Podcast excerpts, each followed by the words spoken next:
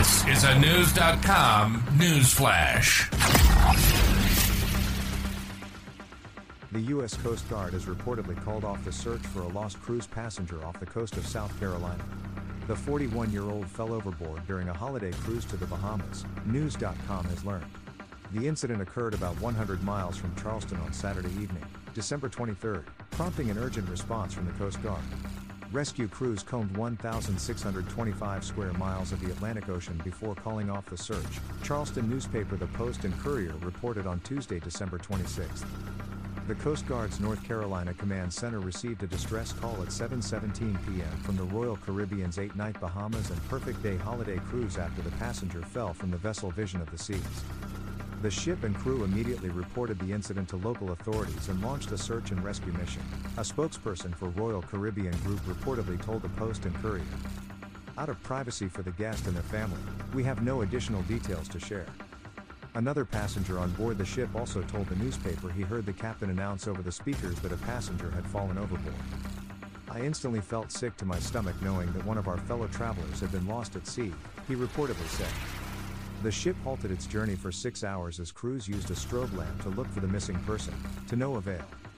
The Coast Guard also dispatched a rescue crew in a C-130 airplane from Elizabeth City, North Carolina to conduct an aerial search that lasted 8 hours.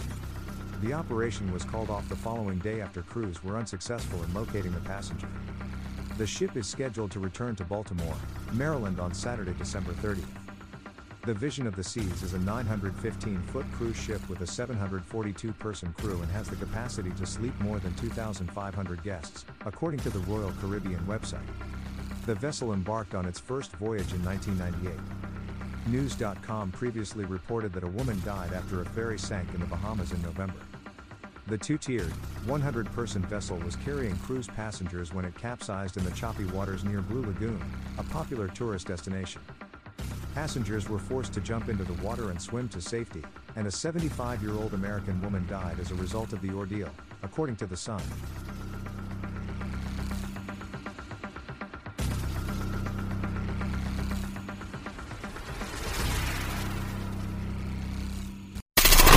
Knowledge. Unfiltered. News.com. News.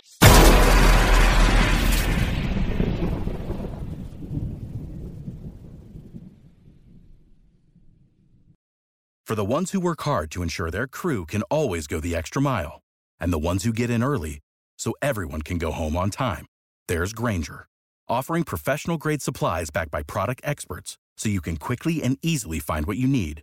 Plus, you can count on access to a committed team ready to go the extra mile for you. Call, click Grainger.com, or just stop by. Grainger, for the ones who get it done.